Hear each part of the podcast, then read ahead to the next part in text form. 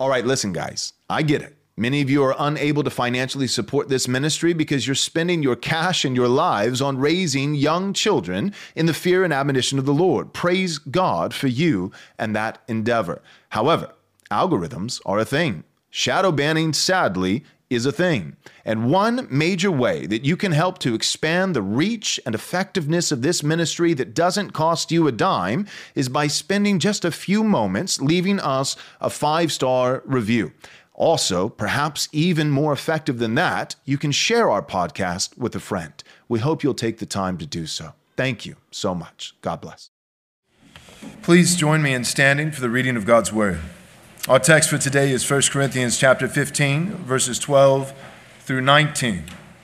If you're joining us for the first time, our plan starting next Lord's Day, Lord willing, is to begin an expositional preaching series through the book of Joshua. But for today, our text is 1 Corinthians chapter 15, verses 12 through 19. I'll read our text for us in its entirety. When I finish reading the text, I'm going to say, This is the word of the Lord, at which point I would appreciate very much if you would respond by saying, Thanks be to God. One final time 1 Corinthians 15, verses 12 through 19. The Bible says this But if Christ is proclaimed as raised from the dead, how can some of you say that there is no resurrection of the dead? But if there is no resurrection of the dead, then not even Christ has been raised. And if Christ has not been raised, then our preaching is in vain, and your faith is in vain. We are even found to be, misrepresenting God because we testified about God that He raised Christ, whom He did not raise, if it is true that the dead are not raised. For if the dead are not raised, not even Christ has been raised. And if Christ has not been raised, your faith is futile, and you are still in your sins. Then those also who have fallen asleep in Christ have perished. If in Christ we have hope in this life only, then we are of all people most to be pitied. This is the word of the Lord. Please be seated. In your notes, dealing with verses 14 and 15 of our text, I've written the following If Christ has not been raised, then our preaching is both empty and a false witness against God. And if Christ is not raised, our faith is empty and useless. So, what were these people in Corinth then putting their faith in? It should be assumed that many of the Corinthians trusted in Christ fully. After all, the Apostle Paul, inspired by the Holy Spirit, is writing to the church. However, it appears that at least some of the Corinthians were like many people today who merely believed that Jesus was a great teacher and a worthy example of the way of love. They believed that the stories of Jesus' resurrection were merely symbols pointing to the triumph of the human spirit and that Jesus' influence is what was resurrected and would live on after his death. They did not say, in other words, they did not say, the resurrection is all a myth, therefore we must reject it. Rather, like many professing Christians today, they said the resurrection is a myth, therefore we must reinterpret it. And that is where we find ourselves today with many professing Christians. They simply attempt to reinterpret the resurrection of Jesus. Rather than saying the resurrection of Jesus is not literal, it is not physical, it did not actually happen within human history, therefore, it is of no value. They simply attempt to reinterpret the resurrection to say it doesn't have to be literal, it doesn't have to be actual, historical, physical in order to have value. The value is simply the symbol, the metaphor. The value is what we make of it. But, brothers and sisters, if this is the case, we do not need Christ. We have William Wallace for that. We have Joan of Arc for that. We have Polycarp. We have William Tyndale. History is rife with examples of men and women, predominantly men, who died a martyr's death, a loving, sacrificial death on behalf of their fellow man, people who paid the ultimate price. We have, well, we have all sorts of individuals just within American history. People who died. That's what Memorial Day is all about. Someone laying down their life in the pursuit of duty and freedom and prosperity so that others might live. But what the Apostle Paul is saying in 1 Corinthians 15, verses 12 through 19, is that Christ's resurrection is much more than merely an example of sacrificial love. Jesus himself says, A man has no greater love than this, that a man would lay down his life for his friends. It is true, scripturally, that the cross, the crucifixion of Jesus, is a moral example of sacrificial love. But that is not all that the crucifixion is. If that is all that the crucifixion is, then there is no gospel and there is no salvation. And you and I are still dead in our sins underneath the white hot wrath of God. Christus Victor is an appropriate view of the crucifixion. The moral example is an appropriate view of the crucifixion.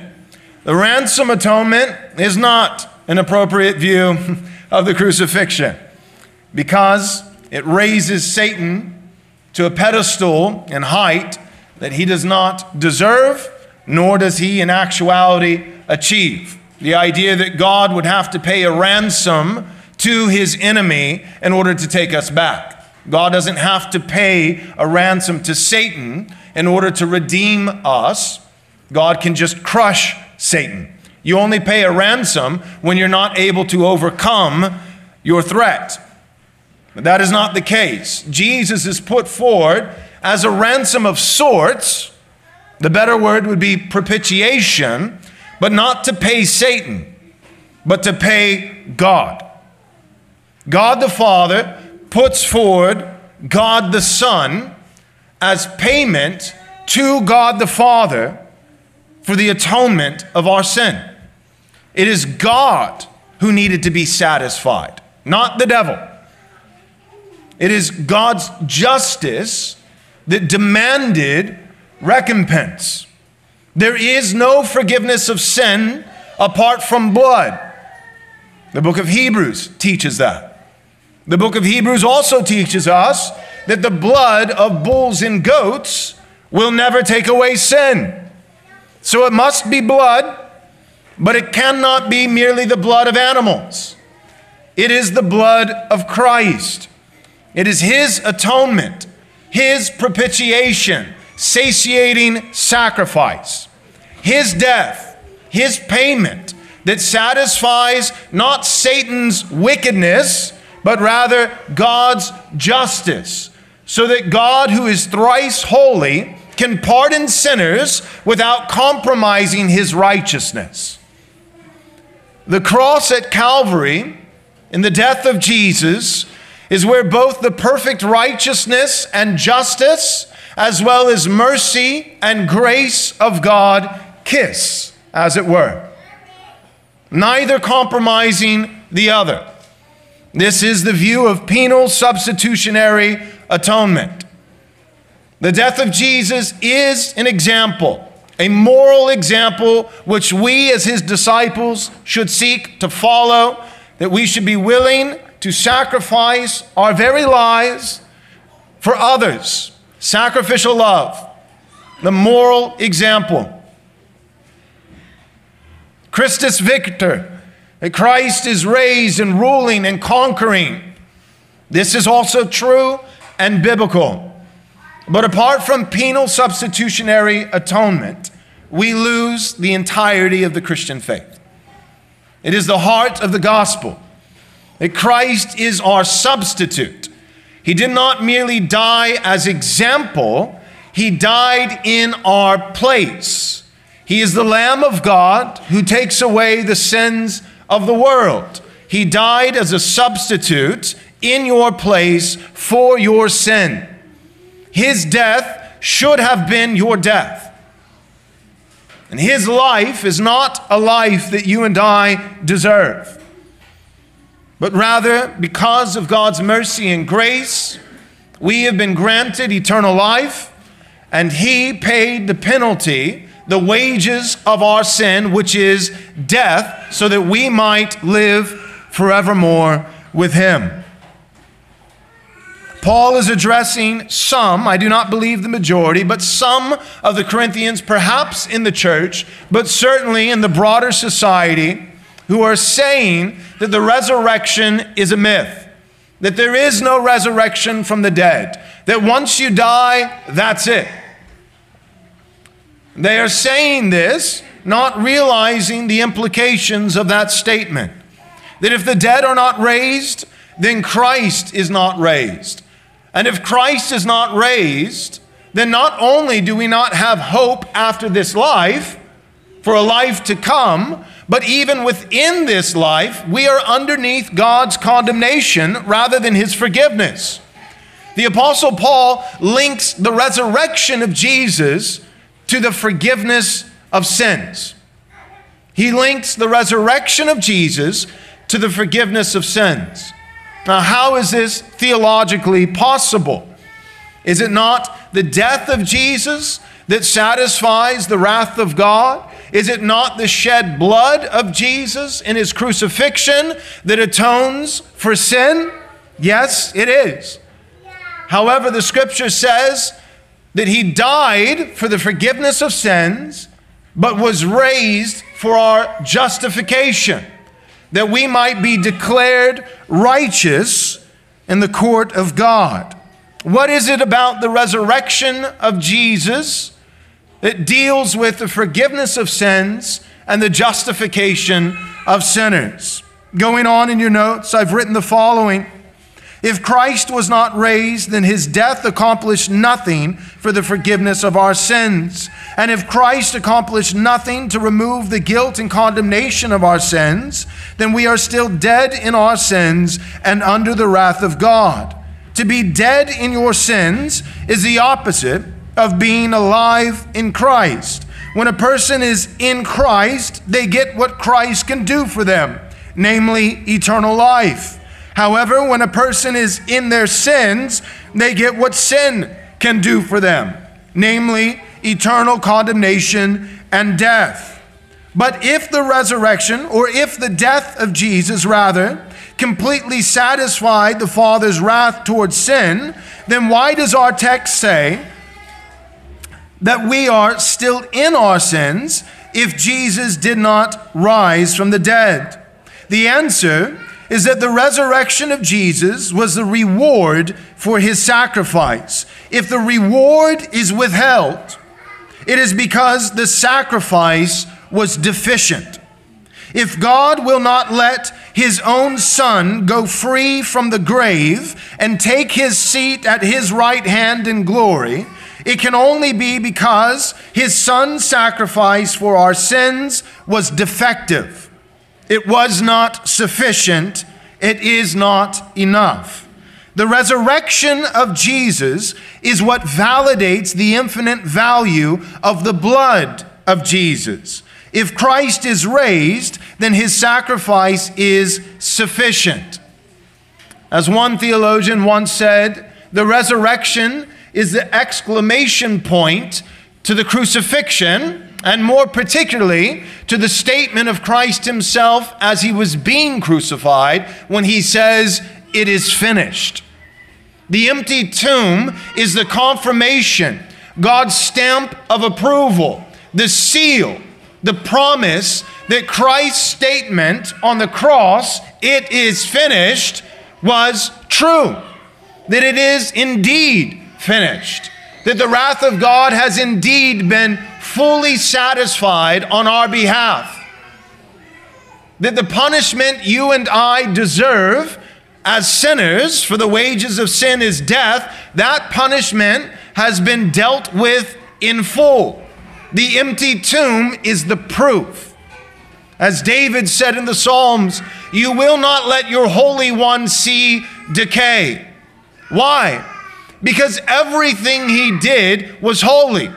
Everything he is is holy, and everything he did is perfect, final, complete, including his payment for sin on the cross. The resurrection is the confirmation of the crucifixion. That penal substitutionary atonement is sufficient. That Christ's death as substitute in our place actually worked. The resurrection says that the cross worked. Jesus was delivered up for our trespasses and raised for our justification. Romans 4 25. The late great Puritan, a Baptist, I might add, one of the few good Puritan Baptists, but a Baptist nonetheless, God bless him. John Bunyan, author of Pilgrim's Progress, fantastic allegorical story writer. Not as fantastic in his poetry, but this one is good. Run, John, run, the law commands, but gives us neither feet nor hands. Far better news the gospel brings, it bids us fly and gives us wings. Doubt not his sacrifice can save. God sealed it, that is, he proved it, with an empty grave. He was raised for our justification. The resurrection is God's confirmation that the Son's statement, it is finished, is true, eternally true for all who believe. Lastly, dealing with verses 18 and 19 of our text, I'll read them once more so they're fresh in our minds. Then those also who have fallen asleep, Paul continues his argument, a day in the life of no resurrection. Right? It's almost like the movie A Wonderful Life. If George had never been born, well, here the Apostle Paul deals with all of human life if Christ had never been raised. He says, also, those who have fallen asleep in Christ, that is, those who have died, even those who died in faith in Christ, have perished. If in Christ we have hope in this life only, then we are, of all people, most to be pitied. And this, brothers and sisters, is quite a statement because there are many pitiful people in our world. Muslims are to be pitied. Jews are to be pitied. Agnostics and atheists are to be pitied. Democrats are to be pitied. Feminists are to be pitied. The LGBT jihad is to be pitied. All of these are pitiful people, but none of them compare to the most pitiful people uh, of all, which is Christians if Christ was not raised. If there is no resurrection for Christ, then there is no resurrection for us. Once someone is dead, they forever cease to exist. If Jesus did not rise from the dead, then the Christian faith is utterly worthless. It does not maintain some value, it is not worth any value. It is not worth showing up to church even just one day a year, much less 52 times. C.S. Lewis once said this Christianity, more particularly in light of our topic today, the resurrection of Jesus, if false, is of no importance, and if true, of infinite importance. The only thing it cannot be is of moderate importance. The Christian faith is not somewhat important, it is not partially significant. It either has no value or it has infinite value. And again, some might say, well, I think there's value, even if it's not literally true that Christ rose from the dead. The principles within the Christian tradition have value in and of themselves, Pastor. Yeah, but you don't need the Christian faith for those principles apart from the person of Jesus. You can arrive at those principles in other ways. Apart from the person of Christ, the principles of Christ will not ever produce the peace of Christ. I'll say that again. Apart from the person of Christ, the living, resurrected person of Christ, the mere principles of Christ will never produce the peace of Christ. The problem in our world is that many, in our nation specifically, have abandoned the principles of Christ, and there are others still trying to cling to some of those principles, but doing so arbitrarily. We'll keep this one, but not that one. Gays against groomers. How stupid is that? Perverts against other greater perverts? No, you, no, you don't need a renegade of perverts to stop an onslaught of perversion. That doesn't work. You don't cast out utter darkness with kind of darkness. You cast it out with light and only light. To say that the principles of Christ somehow save our nation. Which ones? And who decides? See, the reason why we can say all of them is because it's not a statement that hinges upon our own authority. The reason why we can say all of God's commandments are righteous and holy and good is because Christ is the authority and He is alive. We don't just say, hey, this book, we recognize it's special it's kind of like the spring head, the start of the river's source, and from it come all these other branching off lesser streams, right? We see good principles and good virtues in Beowulf and the Odyssey and the Iliad and all these other things, but they all find their source in this special book. And it's a really great book. But I'm not going to say that it's in the infallible Word of God. And I'm not going to say that Jesus is literally, physically risen from the dead. Then, then you have no hope. You have no hope. And you have no basis. You have no credible authority for recommending some of this book to people. It's either all or nothing. And the only reason that you can make such a significant and weighty and conscience binding claim, an authoritative, incredible claim that this book, every jot and tittle, is morally binding on every conscience of every person in every place and in every time. The only way that you can make that statement with weight and authority is if you are merely echoing that statement as made by Christ. It is the person and work of Jesus that is the basis for all we believe. Societies that reject Christ, his person, and his work, those societies crumble.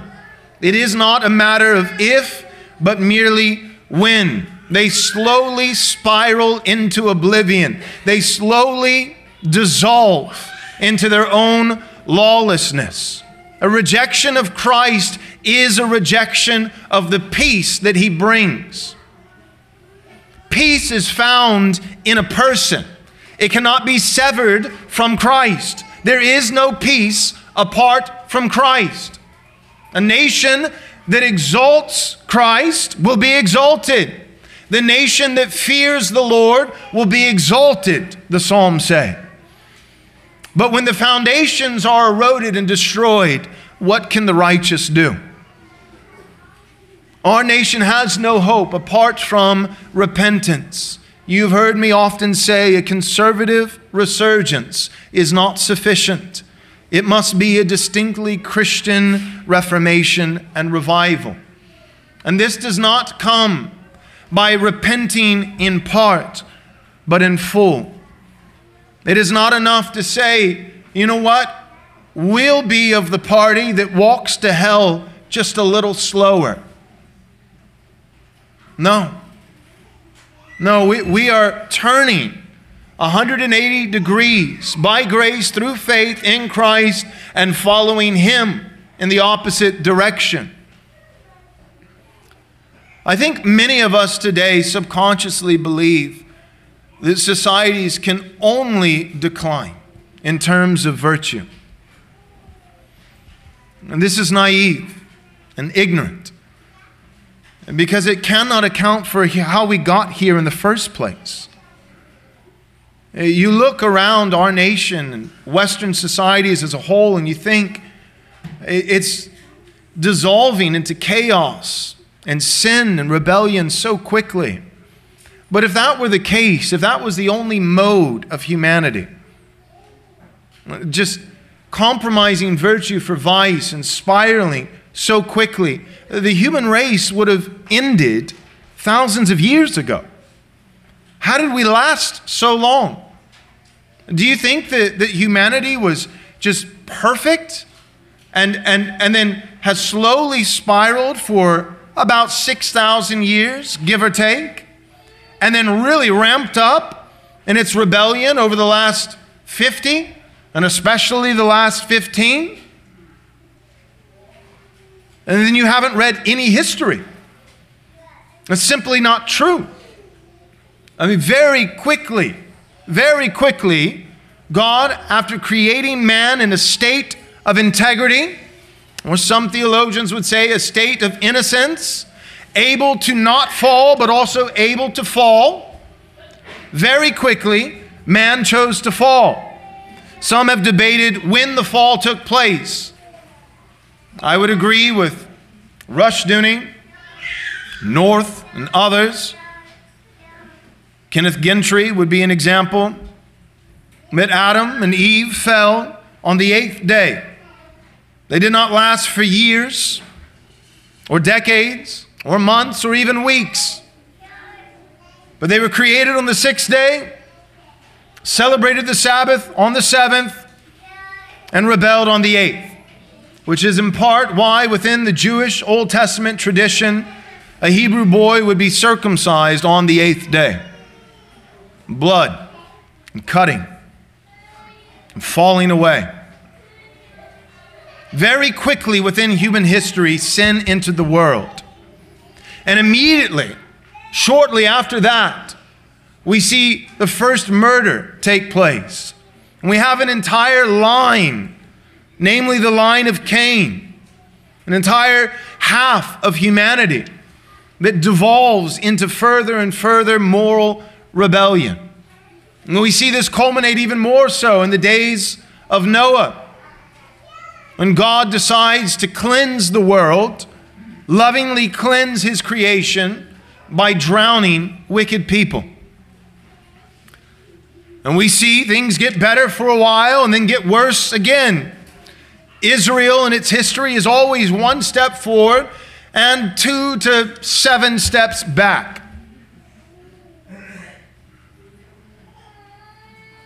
Many of us cannot logically account for the blessings and prosperity that we have experienced in our lifetimes, in our generation, in our culture, in our society. We think it just always was, that God started it that way, and we've only declined from there. No. Western society was pagan. The Irish were pagan. The English were pagan. The Scots were pagan. We once were painting our faces blue, sailing on the high seas, and destroying whole villages and women and children. That's our origin story. That's our heritage. But then the gospel came. And it changed not just individual, private, pietistic little hearts, but it changed the world. It changed governments, laws, nations, cultures, holidays, the calendar, history, everything. And if the West will not repent and pay homage to the one who saved us and gave us every blessing we have. Every good and perfect gift comes down from the Father of lights. If we will not repent and call upon his name, then I've said before and I'll say again now, it won't be long until Zambia and Uganda have commercials on their TV programs that say for just a dollar a day, you can feed a little white kid and give them a Christian education. There's nothing inherent in skin pigment, but there is something very potent in the gospel of Jesus Christ. He brings people high and he decimates them when they rebel against him and brings them low. I don't have a crystal ball. I'm not a prophet, nor the son of a prophet. But with common sense and an open Bible, you can pick up on a lot. And it seems as though if the West will not repent, then Christendom may spend the next thousand years in Africa, in parts of Asia, in South America. And a thousand years from now, there'll be a rise of wokeness again. Some liberal, progressive, blue haired feminist theologian saying this is racist against white people. They're all poor. And you're making Christianity just all about being colored. That rhetoric has never been against whiteness. All the rhetoric from the left, it's only communism, it's only Marxism. They only picked race because it's unique to American history.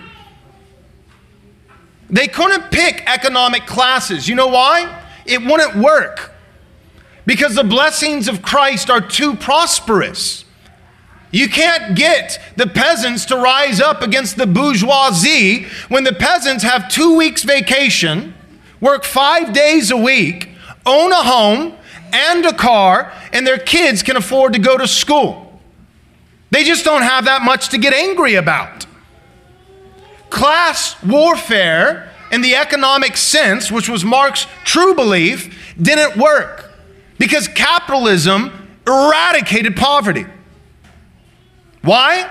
Because it has its principled roots in the Bible. So they made it about slavery, racism.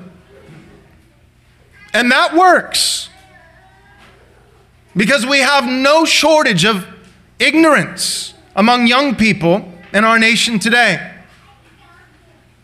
But you look behind every single one of these organizations, and at the top, you don't find an oppressed black person.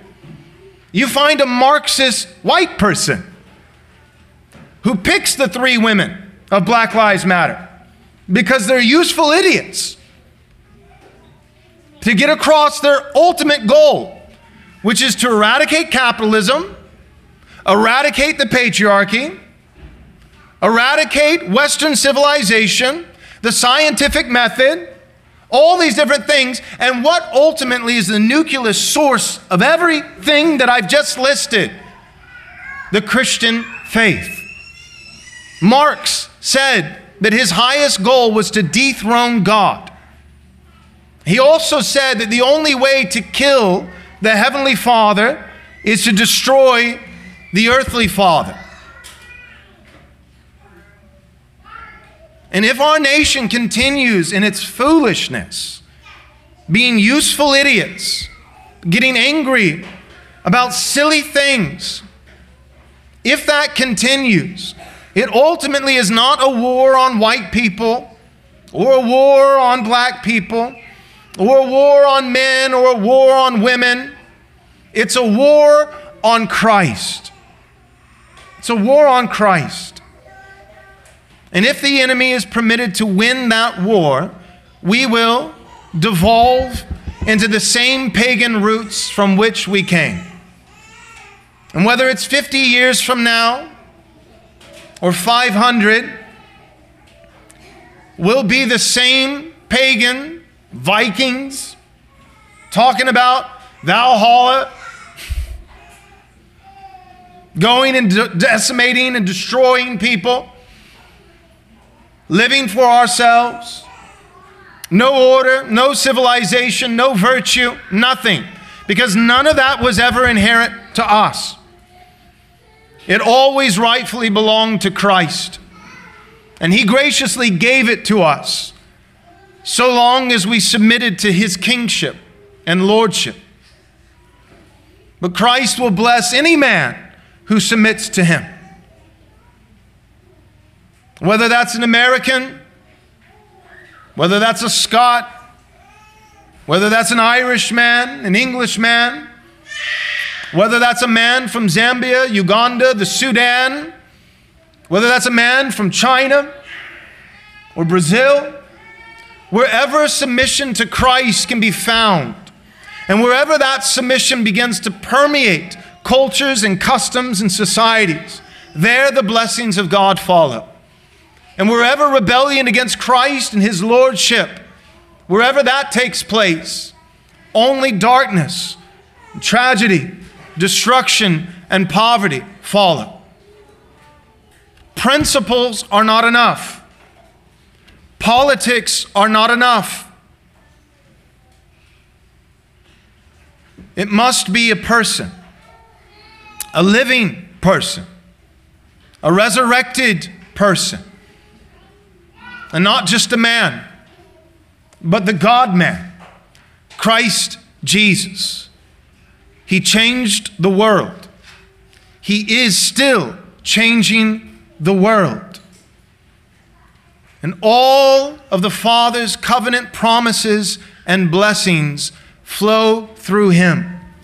Just as the oil, when anointing the Levitical priesthood, would fall upon the head first and then run down to the body the robes and tassels and arms and legs, so too all the blessings of God first pour out on the head who is Christ.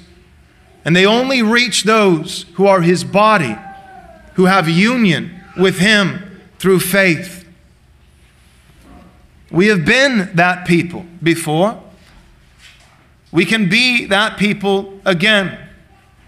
But for the sake of clarity, let me say many of you are aware that I hold to a postmillennial eschatology. That postmillennial eschatology means that I believe in a victorious, progressively, and ultimately victorious America? No, church.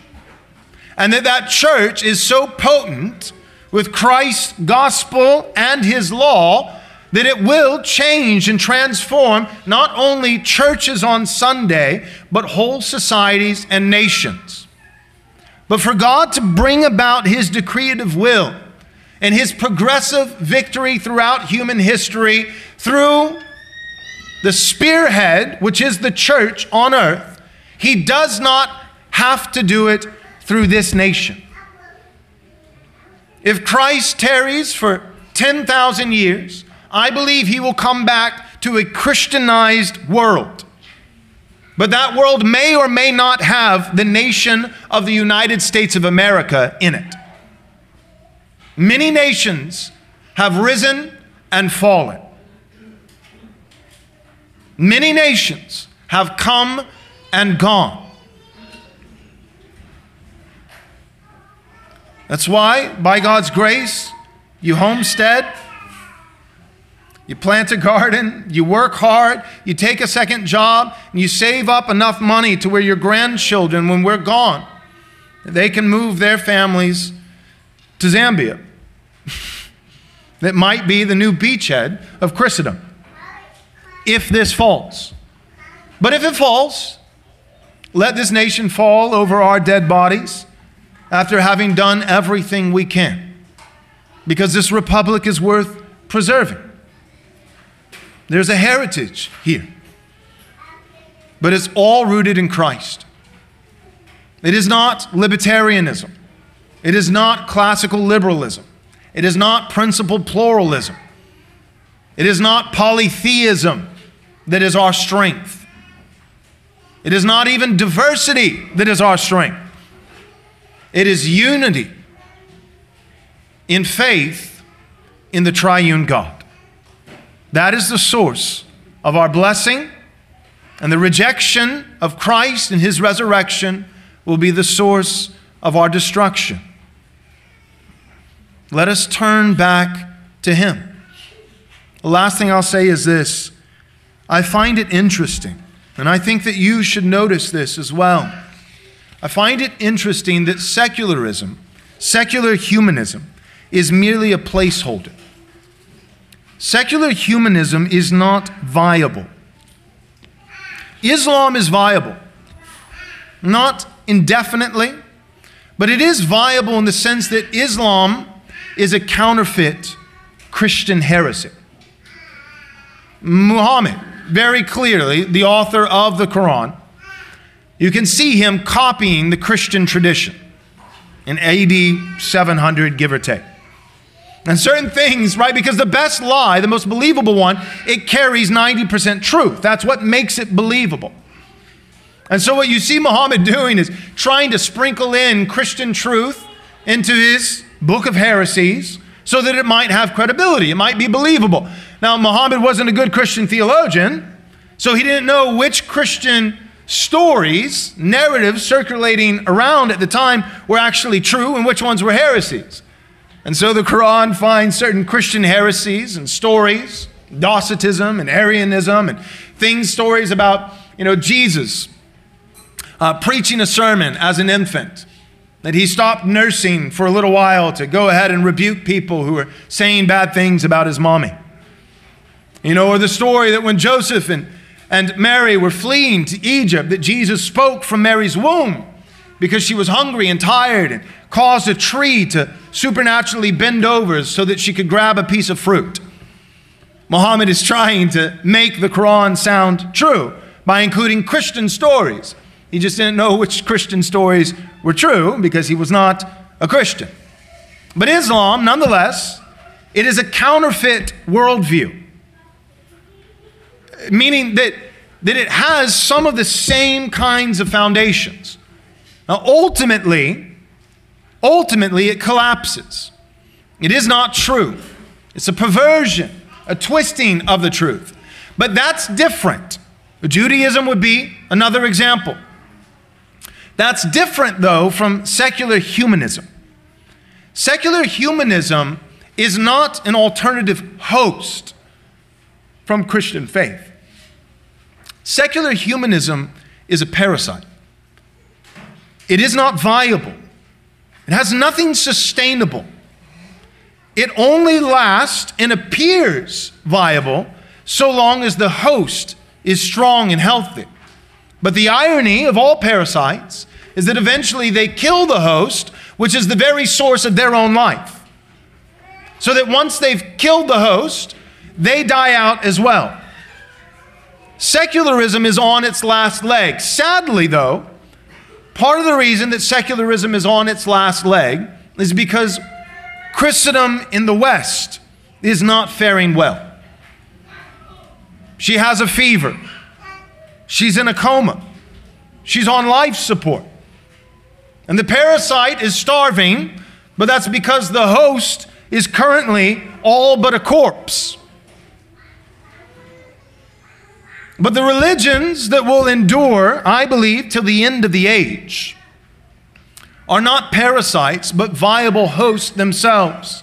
Counterfeit host, albeit, but host.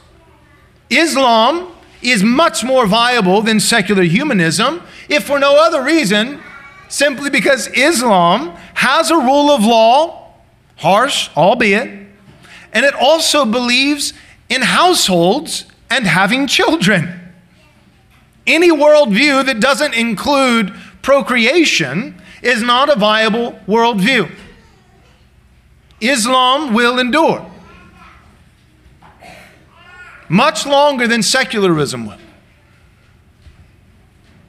Personally, I believe, per Romans 11, that Islam will be actually the greatest enemy, other than death itself, which Christ will defeat upon his return and that Islam will be defeated before Christ's return, the Christianizing of all nations, but in part because the Christians in the final hour will gain a great ally, namely a revival among the Jews. That the older brother who's been pouting outside as a younger brother, the Gentiles, have come in to the party, that older brother will eventually stop pouting and believe what the younger brother has believed, humble himself, and come in, and the two brothers together, now both Christians, with one root, not two trees, but one, who is Christ, will then finish the Christianizing of the world. There's some sci fi, post mill theology for you. All that being said, the point is this every good thing in the world, it ultimately comes from Christ in his resurrection. Wherever that is believed, blessings follow. And that's not saying a 100% guarantee for each individual person. I believe Christ was raised from the dead, therefore I won't be poor. That's not the point. It is a general reality, a general principle that adhering to God's truth, recognizing Christ, his Son, not just as allegory, not just as metaphor, but believing in the triune God and the bodily raised Son of God, that these things in society, in general, progressively, slowly, like a mustard seed, like leaven, over time, produce the most powerful, pros- uh, prosperous, and most virtuous societies and cultures in the world. That's what we've seen for 2,000 years. And it may be in the decretive will of God. The secret things belong to Him. Right? This is the revealed will of God. This book, the Bible, the revealed things belong to us and our children forever. The secret things, that is the sovereign will of God, the things He has decreed within the councils of eternity, those belong to Him. It is the glory of God to conceal the matter. It is the glory of kings, earthly kings, to seek it out. So there are certain things that we do not know, and within the sovereign hidden will of God, one of those things may be to show, to demonstrate through human history in this earth, in this tapestry, the stage where God is displaying his majesty and power. He may choose for his own glory to display the beauty of Christ through the West and its flourishing, and to also display the terrible judgment of rejecting Christ by decimating the West. That is not in his revealed will. That belongs to his secret sovereign will. We hold that as a very real possibility. But we don't work towards that.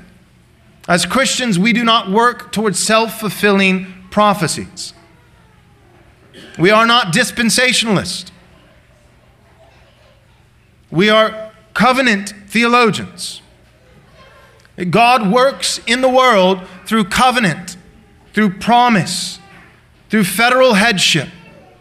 And for those who have union with Christ, we know what to expect enmity, persecution, but in God's sovereign will, if He should so choose, immense blessings, immense kindness, virtue and transformation of the world. We keep fighting.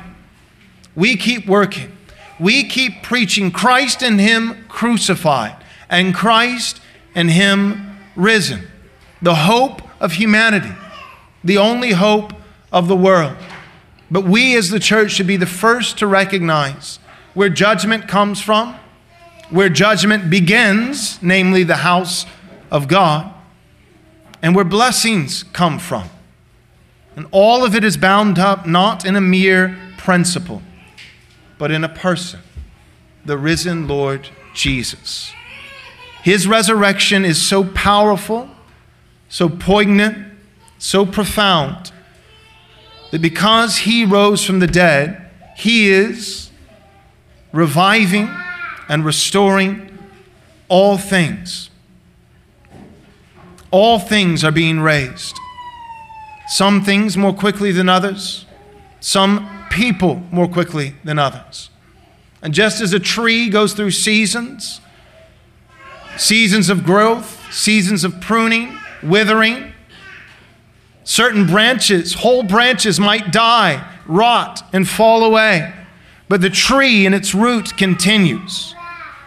And its overall trajectory, not a perfect, steady, never dipping line of incline, but dips and spikes along the way. Some of these spikes long and severe, but so too a healthy tree with its root as Christ, it endures and it grows. And that is not merely a Western tree or an American tree. It is a Christian tree. It is a global tree. And our branch may be about to die, or our branch may be going through severe pruning so that the healthy twigs might get more rain and sunlight and eventually take over. That's a secret thing belonging to the sovereign will of God. But either way, our job is to obey the revealed things, the things He's written in this book, to have no other gods before Him to not make any graven images, to not take his name in vain, to remember the Sabbath, not just once a year, but every week and keep it holy, to honor our father and our mother, that our days might be long in the land, the physical land that we are inheriting. The meek shall inherit the earth, not just heaven. Thou shalt not murder. Thou shalt not commit adultery. We should not steal or support Marxism and socialism and communism, which is theft. We shall not bear false witness, which means Christians need to know history so that they can be truth tellers. And we shall not covet. Envy is the root. It's the root of progressive religious sentiment it's the root of Marxism, the root of communism, the root of Black Lives Matter, the root of every bad thing we've endured. Envy is at the root of it all. The scripture says that coveting is idolatry. Envy is the root of all kinds of demonic ideology because envy is coveting, and coveting is idolatry. It is to worship stuff and material rather than the Creator who is outside of creation, a most pure spirit without body parts and passions, who dwells in inapproachable light. It is the worship of the creature rather than the Creator who is to be forever praised. We do not covet, we do not envy. We say, as David says, the lines have fallen in pleasant places for me. The Lord is my portion, my treasure, the strength of my heart forever. He is my shepherd, and I shall not want. This is our blueprint. This is our plan. These are the commands of God, which are good and holy and right, and the fuel for obeying all of them is the gospel that we are saved by grace alone, through faith alone in Christ alone. A crucified Christ, not just as example, but as substitute dying in our place, and a risen Christ who was raised for our justification. Let's pray.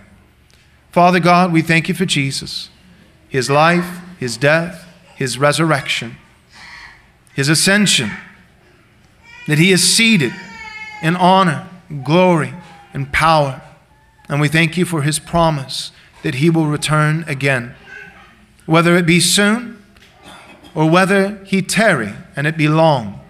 In either case, in the same way you did not let his body see decay, so too he has not left us as orphans, but he has promised to come to us.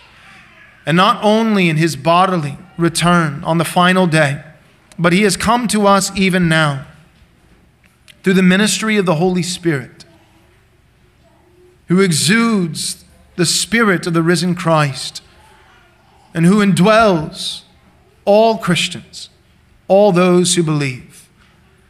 We have his presence with us. And we have Christ, our resurrected Lord, his spiritual presence, especially and uniquely with us on the Lord's Day. And not just once a year, but every Sunday. Christians all over the world gather together because it is the first day of the week, the Christian Sabbath, the day that Christ rose from the dead. We celebrate the resurrection every week, not only every year. And we have been given by your grace and by the power of your Spirit resurrection power as the church to be the hands and feet of Jesus, to be his body here on earth, baptizing the nations slowly but surely as we seek to be faithful. Some of us, like Hebrews 11 says, will experience great victory, shut the mouth of lions, conquer, conquer whole armies. Others of us will be sawn in two, drawn and quartered, imprisoned, martyred. But both through victory in this life and even through death and great tragedy, both advance the church, both advance the glory of the King. To the King, in the name of Jesus, we pray. Amen. He is risen. Amen. Can I be frank with you for just a second, right here at the end? Look, some of you guys, you're financially supporting this ministry, and from the bottom of my heart, I say thank you. I cannot thank you enough. However, some of you, you just you can't afford it. In fact, some of you you shouldn't afford it. Let's be honest. I mean, we're living in Joe Biden's ridiculous economy. Our nation and our totalitarian political elites lost their minds over the last three years due to COVID. We have written checks that we simply cannot cash. It doesn't matter if people change the definition of a recession. We are living in a recession right now, regardless. Some of you are struggling to afford a carton of eggs at the grocery store. You cannot support financially this ministry at this time, nor should you. But you could still help us tremendously. I am asking you, please, if you're willing to do so, take one minute of your time. Leave us a five star review on your favorite podcast platform, iTunes, Spotify, whatever that might be. This is the way the system works. We want to be innocent as doves, but shrewd as vipers. We need to be strategic. You leave us a five star review, and our podcast shows up for more people. And the Word of God and courageous theology applied in practical ways to every realm of life gets out there. Help us get it out there. Thanks for tuning in.